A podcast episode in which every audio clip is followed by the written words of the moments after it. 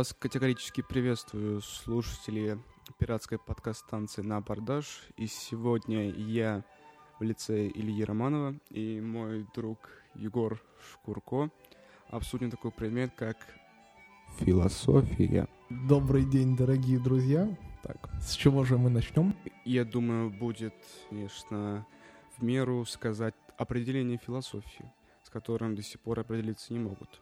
Есть рассуждать об академической философии. Мое определение таково. Философия — это область общественного знания, которая познает общие принципы бытия — и не только бытия. Но можно спросить и мнение Егора. У тебя было довольно лаконичное и неплохое определение. Лично мое определение, которое я бы мог дать философии, звучит примерно так. Философия — это дисциплина, которая занимается анализом наиболее существенных и важных категорий из других дисциплин и наук, из сфер человеческой деятельности.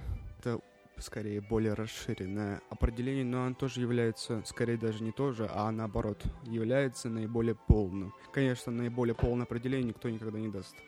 Ну что ж, Егор, давай начнем уж обсуждать, зачем же нужна такая наука, как философия, хотя некоторые ее как науку не признают. Начнем как раз с того вопроса. Что вообще философия изучает? Вот мы дали определение. Да. А вот слушатель, может быть, не понимает. Вот дали мы определение, за что мне это определение, зачем оно мне нужно. Зачем мне читать эти огромные кирпичи, не понимая их смысла, как я применю все эти знания на практике. Вот твое мнение какое, Егор? Ты сейчас можешь меня прервать, если я уйду не в ту степь, так сказать. Для меня лично философия играет таковую роль, что имеющиеся у нас науки и любые средства, которые могут помочь человеку в практической деятельности, те способы, с помощью которых человек может добыть какую-то информацию, которая касается как его, так и окружающего его мира, они занимаются, естественно, исследованием и, возможно, каким-то высчитыванием, нахождением каких-то фактов, но они не занимаются рефлексией и анализом того, что они, собственно, исследуют. То есть, условно говоря, находясь внутри биологии, я не думаю, что человек, занимающийся ей, может дать определение такой категории, как человек, например, не прибегая к тем категориям, которые уже находятся внутри биологии. То есть он не может абстрагированно мыслить и думать отстраненно о каких-то вещах, которые являются, казалось бы, фундаментальными для его же науки, его же сферы деятельности. То же самое относится, по моему мнению, к любой другой науке или же дисциплине, и, собственно, именно ради этого существует философия. То есть для того, чтобы анализировать имеющиеся фундаментальные понятия. Ну, для меня философия, безусловно, твое определение, скорее не определение, а задача, которую ты поставил перед философией. Ну, не ты, конечно, это слишком будет. Понятно. Да-да-да. Ну, я схож с э, мнением четырех людей. Георг Вильгельм Фридрих Гегель. Он считал то, что философия, она мыслит мир во всем его единстве, потому что часто науки, они рассуждают только со стороны своего исследования. То есть, допустим, биология даст определение мозга с точки зрения самой биологии, угу. химия с точки зрения химии, и также человек. То есть она, биология, сама по себе наука, она даст определение человека с точки зрения биологии, но это не будет полным определением. То есть Гегель, он считал то, что частные науки, они, им не обойтись без философии. Но в то же время философия не обойтись без частных наук, потому что философия, она объединяет все эти разрозненные определения в одно единственное и мыслит мир едино. Как он говорил, скорее даже не он, а я точно не помню, не назову имени этого человека, то, что философия, она задает координаты. Его можно сравнить с глобусом. Весь мир нашего знания можно сравнить с глобусом. Философия, она задает как раз координаты. Меридианы, экватор, который она рисует на этом глобусе. А вот сама, сами частные науки, они уже описывают все континенты, моря, океаны, которые есть на этом глобусе. И поэтому все-таки, как и ты, я словно считаю, что философия нужная и важная наука. Здесь еще нужно говориться о том, что есть и спор касательно соотношения философии и науки. То есть является ли она наукой, не является ли она наукой. Это зависит как от системы человека, который анализирует, системы, выстроенной человеком, который анализирует э, эту проблему, и от его взглядов непосредственно. То есть, открыв какой-нибудь учебник Спиркина, можно обнаружить, что он на первых же страницах говорит, что для нас философия является наукой. Хотя, казалось бы, человек из Советского Союза, то есть, который занимался деятельностью своей философской в Советском Союзе, где у философии был достаточно, мне кажется, шаткий статус. Ну да, ты прав, за счет спора о науке, является ли философия наукой, он очень-очень продолжительный. Допустим, тот же Шеллинг, он говорил такую известную его фразу, которая известна как раз, я замечу, в узких кругах, то, что да будет война между философией и наукой. И этот спор, он будет скорее даже бесконечен. Но здесь все-таки важный момент то, что нужно определиться, во-первых, с понятием философии самой по себе и с понятием науки. И уже по этим самым признакам, которые мы вывели из определения понятия, мы уже будем сопоставлять, это наука или все-таки нет. Но определение исчерпывающее никто никогда не даст, и поэтому этот спор будет бесконечен. Ну что ж, я надеюсь, что все-таки мы хотя бы какое-то сделали введение, и поэтому мы продолжим наше обсуждение о задачах философии, зачем ее нужно вообще изучать. И мы все-таки должны определить, для чего нужна вообще философия, потому что наше введение, как по мне, не является исчерпывающим. Буду ссылаться на Гегель, потому что это мой один из самых любимых философов. Он считал, что нельзя дать исчерпывающее определение философии, как, допустим, в то время были популярны вся философия на трех листах. И сейчас в современном мире все-таки это присутствует. Есть различные книги, допустим, «Философия за 30 минут». И, как по мне, это полная глупость. Нельзя одну науку изучить за 30 минут. Конечно, это пойдет для будущего, то есть это как база, на которой вы будете основывать, изучать дальнейшие труды и учебную литературу по этой дисциплине. Вернемся к нашим задачам философии. Зачем все-таки она нужна? Как сказал Егор, она все-таки анализирует, она рефлексирует. То есть мы можем познать себя и окружающий наш мир через рефлексию, потому что кто бы что бы ни говорил, наши чувства, они связывают с миром. И когда мы рефлексируем над собственным опытом, над самим собой, мы все-таки познаем этот мир в какой-то степени. Твоя мысль, мне кажется, верной. Вопрос в том, что, как ты сказал, чтобы в более прикладном плане осознать, зачем вообще нужна философия, нужно сначала подойти к такому выводу, что, как мне кажется, в массовой культуре и в общественном сознании сложилось не совсем правильное мнение о том, что есть философия. То есть мы можем слышать это слово из э, огромного количества источников, которые интерпретируют смысл этого понятия по-разному. То есть, условно говоря, можно зайти на сайт Питона, ну, языка программирования, и узнать, что, оказывается, у Питона есть философия. Можно купить в магазине книжку Брюса Ли и узнать, что у Брюса Ли есть философия. Да, размышлемизм. Да. У Анамас тоже она есть. Да, ну, выяснится, что это как бы очень далеко, во-первых, от академической философии, но так или иначе выходит так, что люди считают, что философия — это некая рефлексия, как ты уже сказал. То есть это деятельность, которая заключается в анализе того, что происходит с тобой, вокруг тебя или в тебе. Ну да, насчет этого популярного мнения, об этом даже и, опять же, говорили философы 18-19 веков, тот же, допустим, Шеллинг, он говорил то, что сейчас философия считается то, что является самой неординарной, что, по моему мнению, является полной глупостью. Опять же, буду ссылаться на Гегель, то, что философия — это все-таки не галерея мнений насчет различных принципов бытия и его функционирования, и не только бытия, потому что философия — это единый процесс — процесс, когда развивается мысль, она наполняется все больше содержанием. И поэтому современная академическая философия является результатом многолетних трудов, а не отрицаний друг друга. То есть диалектическое такое развитие. Да, философия не является пустой линией, которая просто пронизывает будущее, являясь пустой галереей мнений. Опять же, повторюсь, философия — это единый процесс, единый единый момент развития. Каждая философская школа является моментом развития самой философии вообще. И современная академическая философия есть результат многовековых исследований философов. Чтобы еще раз затронуть вопрос соотносимости философии с повседневной жизнью, нужно сказать, что существует понятие мировоззрения, то есть отношение человека к себе и к миру вокруг себя, которое выстраивается в течение длительного периода на основе каких-то самых различных факторов, и философия принимает в конструировании мировоззрения непосредственное участие. Но нужно помнить еще о том, что мировоззрение как понятие, оно шире философии, если мы берем отдельно взятого человека, поскольку часто можно услышать такое, что мировоззрение может быть э, там не философским, а, допустим, обыденным, научным. Да, но здесь опять же, вопрос в том, что мы таким образом можем сформулировать мысль о том, что у человека есть какая-то философия, то есть то, что его мировоззрение управляется некими аксиомами, некими принципами, согласно которым он живет, и таким образом он имеет уже свою философию. То есть быть может, именно в этом роль философии, практическая роль философии для каждого человека. То, что он может найти какие-то принципы, согласно с которыми он будет жить, или какие-то механизмы, которые будут регулировать его поведение, его мышление, его логос, так сказать. И он их найдет именно благодаря философии.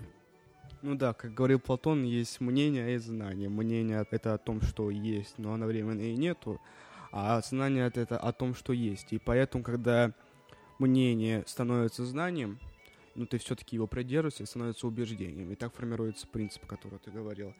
И поэтому, да, все-таки нельзя не согласиться с тем, что, что философия, она все-таки формирует наше мировоззрение. Когда мы изучаем труды различных мудрецов, мыслителей, мы все-таки понимаем, наш мир, он не такой простой, как нам кажется. Что, что он не ограничится лишь нашей комнатой, либо нашей работой, либо похождением в супермаркет это знание, которое перед нами открывается, когда мы начинаем читать труды философа, мы должны погрузиться в него полностью с головой, мы должны в нем пропасть. И когда-то ты вынырнешь и поймешь все-таки, что ты хоть что-то понял. И ты не будешь, как Сократ говорит, что ты ничего не знаешь. Да. И здесь же опять, по-моему, возникает такая проблема, что в академической среде, но не в настолько академической, как, допустим, на философском факультете, а э, на любых факультетах, где философия проходится как курс, который длится полгода или год, у обыденного человека может сложиться мнение о философии как о некой, вот как ты сказал как раз-таки, такой пустой галерее мнений различных, никак не связанных друг с другом философов, которые какие-то проблемы там решали, обдумывали, и их решения при этом никак не согласовывались друг с другом, никак не были связаны. То есть, чтобы проиллюстрировать, можно вспомнить, например, как мы с тобой проходили курс концепции современного естествознания в ВУЗе. Грубо говоря, как выглядела лекция. Приходит человек, который допустим, никак до этого не соприкасался с философией и с историей философии. И он тут слышит, что, оказывается, был Фалес, который сказал, что все есть вода. Потом был... Анаксимандр, да. Который сказал, что все есть... Эпирон. Потом Анаксимен, который сказал, что все есть воздух. Потом батя Гераклет сказал, что все движется, нельзя в одну реку войти дважды. Да, и что все есть какой-то огонь. Потом, опять же, что этот огонь не, не тот огонь, который есть у нас, а особенный огонь. И, в общем-то, человек сидит и не понимает, а зачем они над этим всем рассуждали. Что толку с того, что просто разные древнегреческие граждане городов, члены самых разных социальных групп спорили насчет настолько абстрактных и отвлеченных тем, которые, казалось бы, не нужны. Встает вопрос о том, что зачем вообще нужна эта наука и не является ли она болтологией, высосанной из пальца демагогией если вы были хоть раз на философском факультете, ну или хотя бы читали их РПД, ну как я, немножко похвалюсь, то они изучают философию в контексте. То есть даже если сравнить нашим курсом по философии, мы не изучали и все идеи философов именно в контексте истории. То есть мы их рассматривали как-то обособленно, и это, как по мне, является глупостью. Тот же, допустим, Кегель, он говорил, нужно соблюдать принцип историзма. То есть не разрывать идеи с исторической обстановкой, с социальным устройством общества и вообще с различными политическими событиями. И поэтому, когда мы рассматриваем идеи того или иного философа в разрыве, во-первых, от самого общества того времени, во-вторых, от дискуссии, которая была в этом обществе, а в-третьих, от самого общественного состояние. Это является полнейшей глупостью. И мы полностью не понимаем, зачем Спиноза говорил, что Бог есть часть всего сущего, что нас окружает. Зачем мы становимся частью мира, когда мы делаем какое-то интеллектуальное открытие или какой-то деятельностью интеллектуально занимаемся. Они это не понимают. Да, вот схожую мысль э, Гегеля о нужде в том, чтобы понять конъюнктуру философского дискурса, э, высказывает тот же Бертан Рассел на первых же страницах своей истории западной философии. То есть там посыл такой, что были до этого попытки изложить историю философии или, например, изложить историю какой-то концепции конкретной, какой-то школы, но они не столь удачны, поскольку специалисту одной области э, не так легко понять идеи предшественников или наоборот последователей и, соответственно, тоже как бы объективно оценить всю ситуацию и всю обстановку, которая происходит вокруг каких-то идей или же личностей. И поэтому нужно непосредственно постоянно вникать в то, что происходило помимо самих философских концепций и идей. Какие политические события сопровождали жизнь каких-то личностей. То есть, например, если говорить о политике, то это самую, наверное, важную роль играет для греков. Да? Какие события религиозной жизни сопровождали, опять же, мыслителей, если мы говорим о Индии, да, то есть Греция и Индия как такие очаги зарождения философии. С какими жизненными обстоятельствами сталкивались непосредственно философы и люди, которые каким-то образом связаны с этой средой. Под каким статусом находилась философия в принципе? Была ли это эпоха средневековья, когда, по сути, вся философия заключалась в схоластике и патристике, или же, допустим, я не знаю, насколько я правомерно э, рассуждаю, современное время, когда многие хотят изгнать метафизику из философии, вот, во время такого позитивизма, неопозитивизма, да постпозитивизма. Это не, не только в современном мире было, и в 19 веке. Все пытались изгнать, изгнать, так не изгнали. То есть, допустим, если рассуждать об истории мысли, то есть нельзя понять, почему из эмпириков-рационалистов появились те же самые романтисты в виде э, самого известного представителя Жан-Жак Руссо. А потом нельзя также понять, откуда появился тот же Кант или Гегель.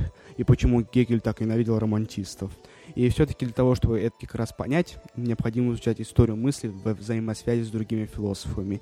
И поэтому, хоть вкратце, хотим осветить те немногих мыслителей, которые все-таки являются самым важным в истории философии. Это, конечно, будет некорректно так делать и выделять определенных мыслителей, но все же мы попытаемся. И поэтому мой друг Егор расскажет про античную философию, и мы чуть-чуть перескачем, потому что, как я считаю, мне схоласты совсем не нравится. А римской философии и после падения Рима я тоже совсем ничего не знаю. То есть максимум могу сказать плотина. И то он римлянином был. Ты хочешь сказать, чтобы я немного попытался поразмышлять над тем, какой предмет философии был у античных мыслителей, да? Да, я бы хотел, чтобы ты раскрыл определенные их моменты, для чего нужна и вообще существует философия. Вот так и я бы хотел, чтобы ты дал свой ответ.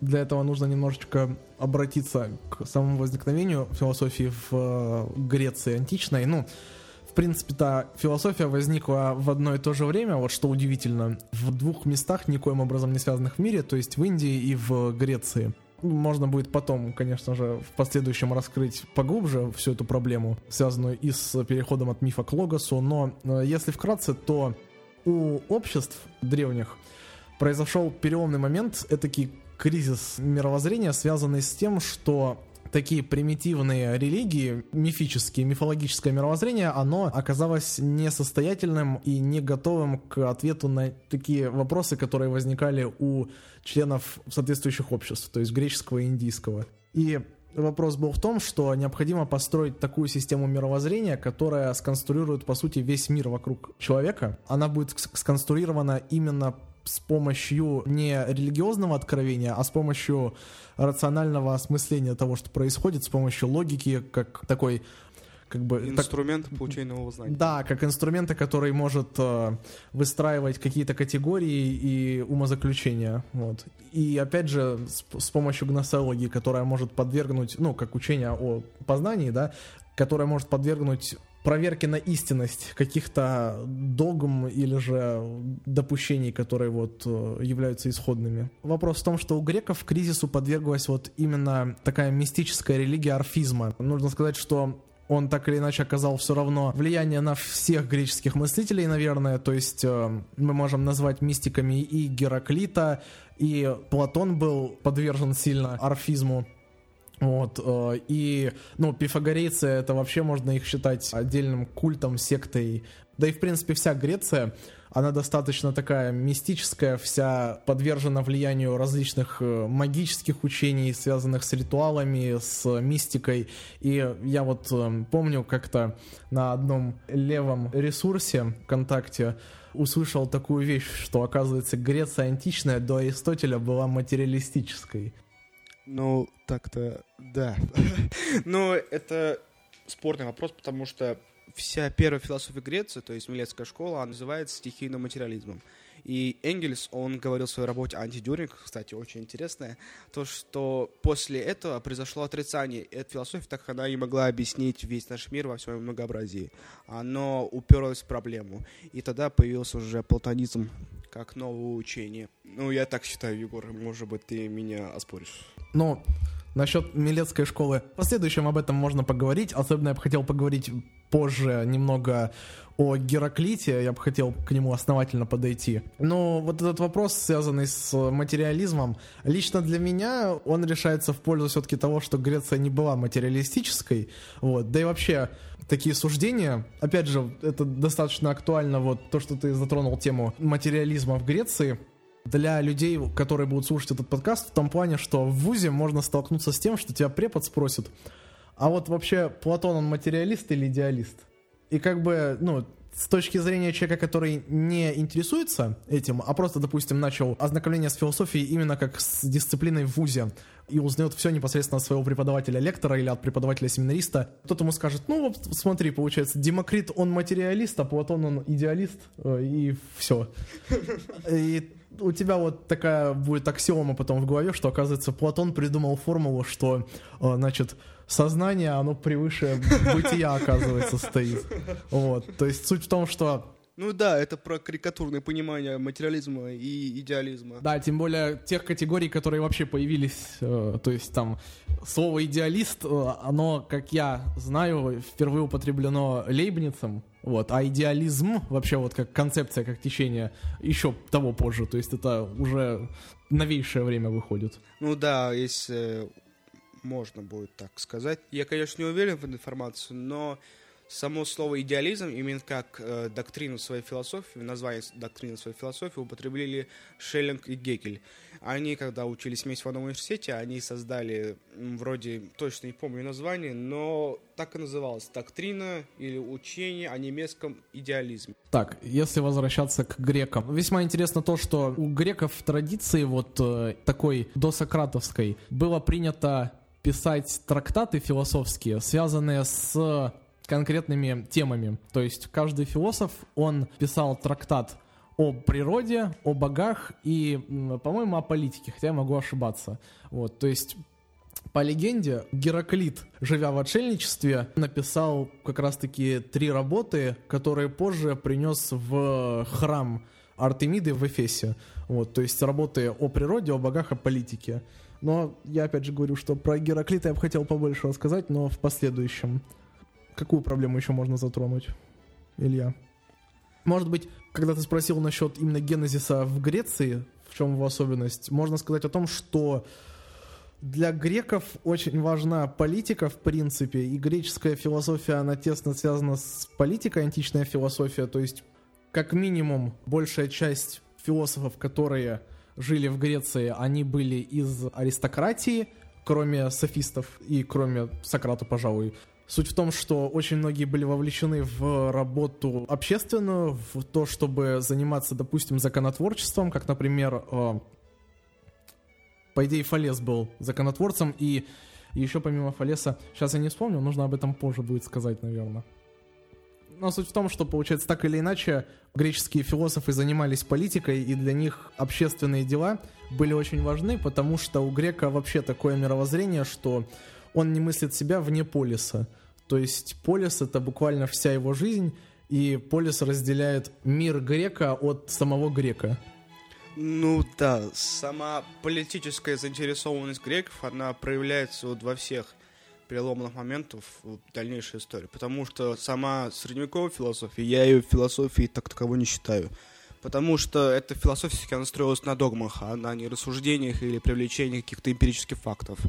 Вот тот же Руссо, как один из идеологов Великой Французской революции, он часто привлекал в своих работах работы самих греческих философов, потому что он считал, что лишь прямая демократия есть настоящее свободное выражение воли гражданского общества. Ну, это уже тесно связано с его концепцией общественного договора, которая сильно различается, допустим, от концепции общественного договора того же Лока или тем более Гоббса. Руссо считал, что, допустим, такая прямая демократия, как была у греков, она является настоящей демократией, а не представительная. Он говорил то, что Английский гражданин лишь тогда свободен, когда он голосует, а когда за него уже решают депутаты, он снова становится рабом. И поэтому даже исходя из этого можно сделать вывод, то, что греческая философия, она сделала такой переломный момент мысли, даже не переломный, а она зачала саму мысль, что это зачатие продолжало влиять на остальную всю мировую историю, потому что так или иначе любой великий философ, он обращается к античности – если можно сравнить того же Шеллинга, Гегеля, Фейербаха, Маркса того же, который тоже увлекался античностью, потом того же Камю или Сартра, Пердяева того же самого, э, они все увлекались античностью. Вот философы середины 20 веков, они все равно обращали свой взор на античность, потому что все-таки это великая мысль, которая в дальнейшем оставила огромный багаж знаний для переработки и дальнейшего наполнения его содержанием. Да, вот это выражение про то, что западная философия — это заметки на работах Платона. Ну, например, в плане того, чтобы продемонстрировать влияние греков. Э, да, ну ты прав. Э, плюс ко всему, важно понимать, что для грека э, его полис и его город, то есть та обстановка, в которой он находится, она принципиально отличается от того понятия государства, в котором мы сейчас живем. И вот, допустим, те же идеи философов просвещения, которые связаны с политикой, с демократией, они как бы сформировали принципиально нашу современную демократию, то есть, например, как совокупность идей Аристотеля и философов просвещения, то, что они повлияли на американскую демократию, например, да, на их государственность. Важно понимать, что в Греции эта демократия тоже была особенная, то есть э, мне вот э, друг как-то сказал, что феномен греческой демократии в том, что весь электорат можно собрать в одной комнате. Вот. Ну, не, не в одной комнате, естественно, но на одной площади, я думаю. Вот. То есть э, политический процесс был такой элитарный, но в то же время, несмотря на то, что граждане, гражданами были не все жители полиса, тем не менее, э, все равно демократия присутствовала в том плане, что допустим, на какие-то управляющие должности или посты э, назначались люди по жребию. То есть, опять же, каждый мог управлять, и каждый, это была даже обязанность каждого. Вот. Плюс ко всему, так или иначе, история греческих полисов связана с тем, что в каких-то появлялась демократия, в каких-то, наоборот, воцарялась тирания. И, по сути, вот появление Сократа и сократической мысли, а после и вот э, всех его последователей, оно ведь тоже связано с, именно с воцарением, допустим, демократии в греческих полисах, с тем, что появились софисты и прочие интересные школы. Поэтому, так понимаю, если можно подытожить, можно сказать, что сама философия Древней Греции это было не исключительно различные понятие о бытии и мире идей, если проводить параллель с философией Платона. Она также была тесно связана с политикой. То есть, допустим, если сравнить с некоторыми философами уже 19 века, те же самые позитивисты, или тот же самый Фейербах, который создал новую религию человека, они так или иначе не обращали такого сильного внимания на политику, которая была свойственна античной философии. И поэтому предметом античной философии был не только сам человек, кто он такой, для чего он создан, наш мир, кто его создал, для чего его создал, опять же, те самые вопросы, но и сами, сами общественные процессы. И поэтому в Греции практически любой философ, если я не ошибаюсь, а, занимался политикой. Если даже не занимался, то все-таки обращал на него внимание. Тот же самый Гераклит, как нам сказал один лектор на одной известной лекции, то, что он презирал собственных граждан, хотя он был царского рода, и поэтому ушел отшельником в пещеру. А, ты про лекцию в листве? Да, да, да, Я понял. Нет, ну про Гераклита вообще можно очень много говорить. И суть в том, что он, несмотря на то, что от, презирал политику, презирал своих подданных и, в принципе, своих сограждан, и презирал весь вот госаппарат, с которым ему приходилось сталкиваться, он, тем не менее, весьма много внимания уделял, если не политике, то точно этике и вот э, такой философии, которая заостряет свое внимание на взаимоотношениях внутри общества.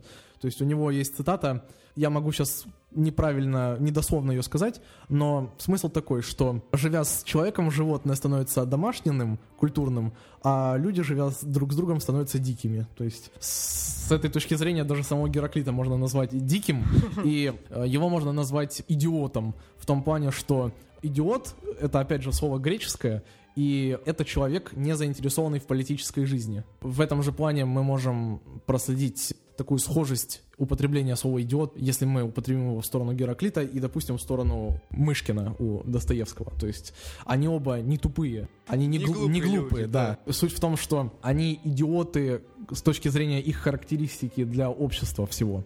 О чем еще можно было бы сказать? Ты говорил о том, что может у философа его онтологическая система быть связана непосредственно с политической системой и с теми воззрениями, то есть переплетаться у него мысли из одной стези философии с другой. Я читаю сейчас сборник диалогов Платона, и диалоги доступны в переводе брата Владимира Соловьева, того Соловьева, который философ, естественно.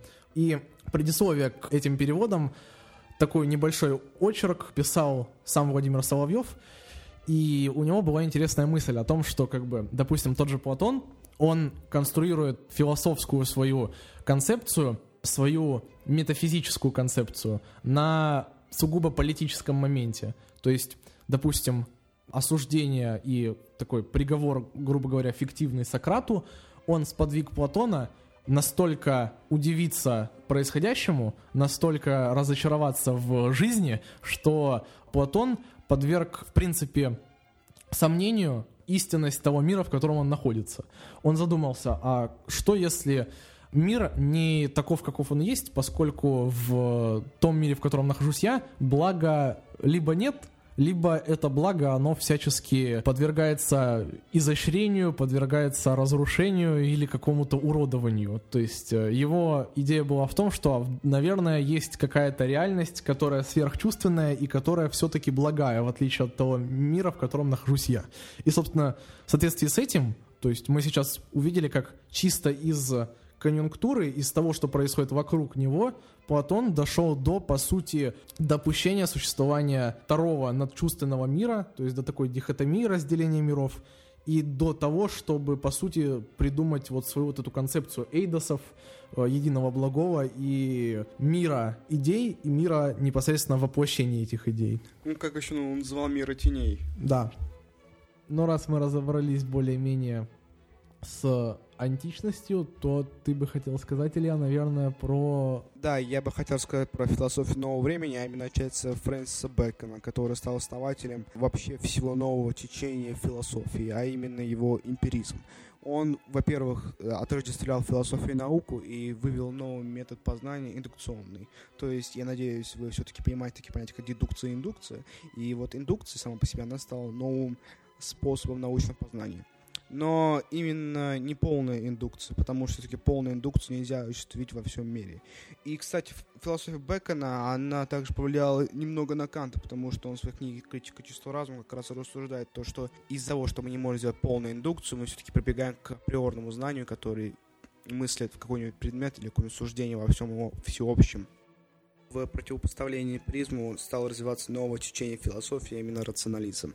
Я надеюсь, Егор, ты знаешь, что самым известным рационалистом был... Декарт, Рене? Да, да, да, Рене Декарт, этот математик, который во всем сомневался. Потом такой, вдруг я не существую. Я начал в этом тоже сомневаться. Потом такой, я ж мыслю. Значит, я Значит, существую. существую, да. Ты сказал про то, что нужно понимать, что есть индукция, что есть дедукция, то есть от частного к общему это, Индукция. а от общего к частному... Это дедукция. Как и сказал, самым известным представителем рационализма был Рене Декарт. Его метод заключался в том, что настоящее знание, а именно что примечательно, был математик. Математика — это не эмпирическая наука, она все-таки Абстрактная. Да, абстрактная. Но, конечно, я не согласен называть ее абстрактной наукой. Она скорее уже абстрактной была, как и все остальные науки в Греции и в античности. А потом уже своим развитием она наполнялась все больше содержанием, становилась уже конкретной.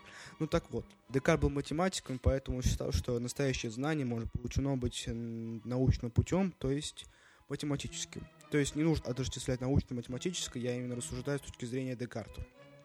И Декарт считал, что у каждого из нас есть определенные врожденные знания, которым мы начинаем апеллировать и тем самым выводить новое знание. Тут как раз можно коснуться формальной логики. То, что формальная логика, которая была заложена Аристотелем, она была нацелена не на доказа- не доказательство, как это делали софисты, а именно на получение нового знания.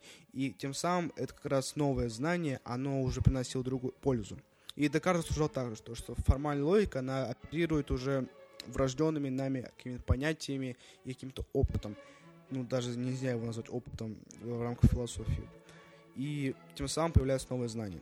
И поэтому он э, яро отстаивал такой метод, как, в геометрии, то есть именно метод доказательств. То есть из одного мы вводим другое. Но это не всегда правда.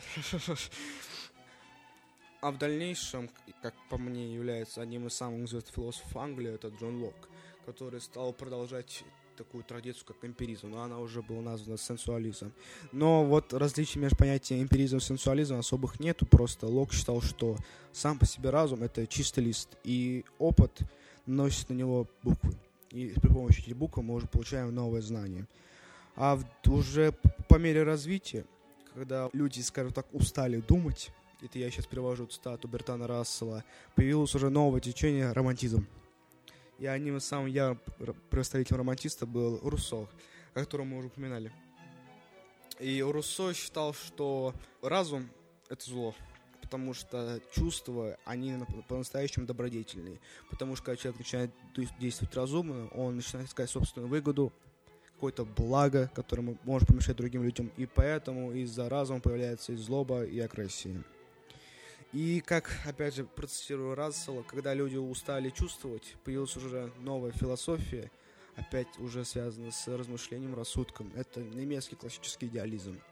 А в современной академической философии в России есть такое понятие, как немецкая классическая философия, но во всем мире говорят немецкий классический идеализм, потому что в немецкую классическую философию был включен также Фейербах, и э, включил его Энгельс, что примечательно. А по-настоящему идеализм награнился несколькими людьми. Это Фихте, Кант, Кант был раньше, потом уже Шеллинг и Гегель. Гегель.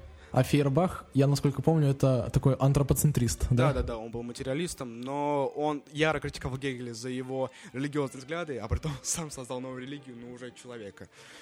И так вот, Кант, он все-таки считал, что существует какое-то априорное знание. Но и он старался все-таки примирить эмпиристов и рационалистов. И он не говорил, что нужно чему-то давать приоритет. Да. Либо врожденным знаниям, то есть априорным формам знаниям, либо другим, которые получат при помощи опыта.